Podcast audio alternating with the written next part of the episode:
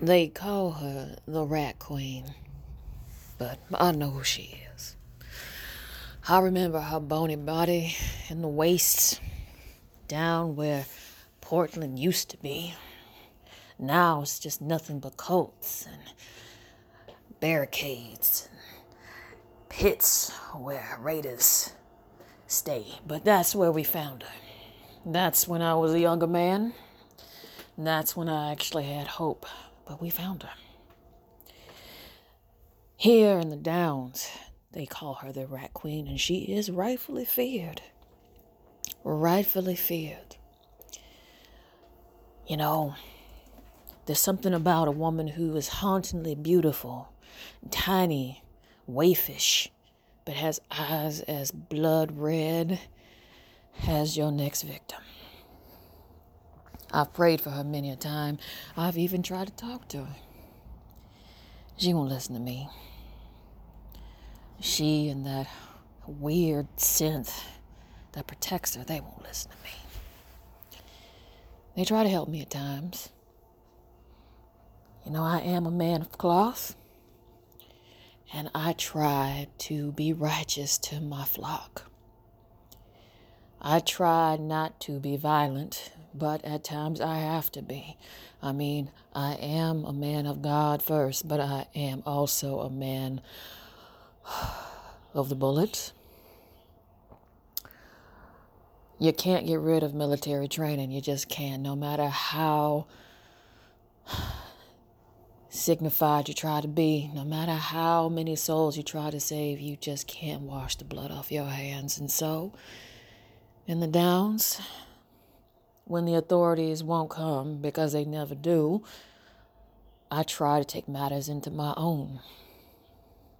It's not easy, but God has gifted me with powers that I can't explain, powers that came from my time in the military, and I use them for good when I can.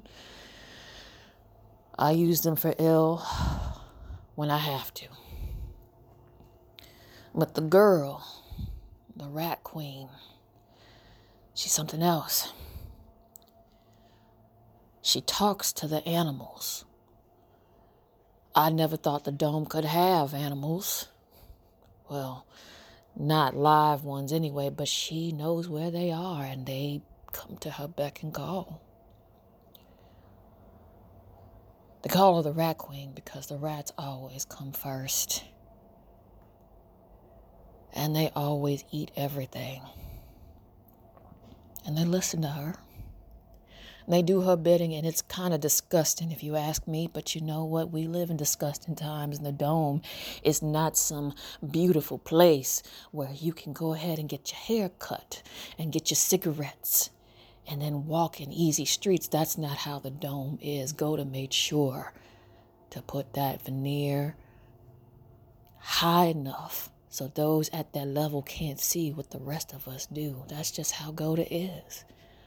I used to hate him for it. I used to blame him for the poverty that we have, for the bloodshed that we have here in the Downs, but now I just don't do so. Because I'm a man of God.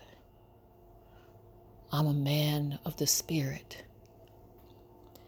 But I am a man who believes that justice happens when evil runs rampant. Justice just waits. And it attacks and it clings when it needs to.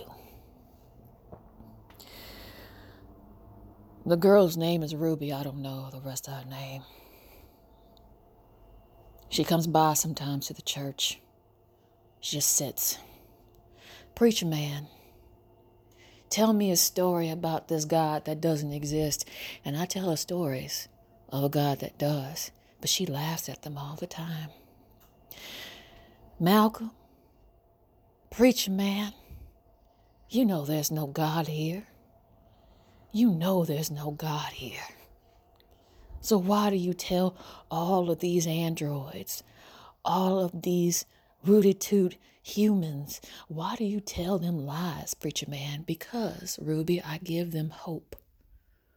Hope is for the weak. And hope is for the hungry, and the rats don't have hope, preacher man. And she's right. The rats don't have hope, but I do. Because every night, be it a peaceful night or a bloody one, I shower and I lay down and I stare at the ceiling. And I still have this gut feeling that this isn't over. That this dome isn't over. That this war that we won isn't over. There's something bigger than us.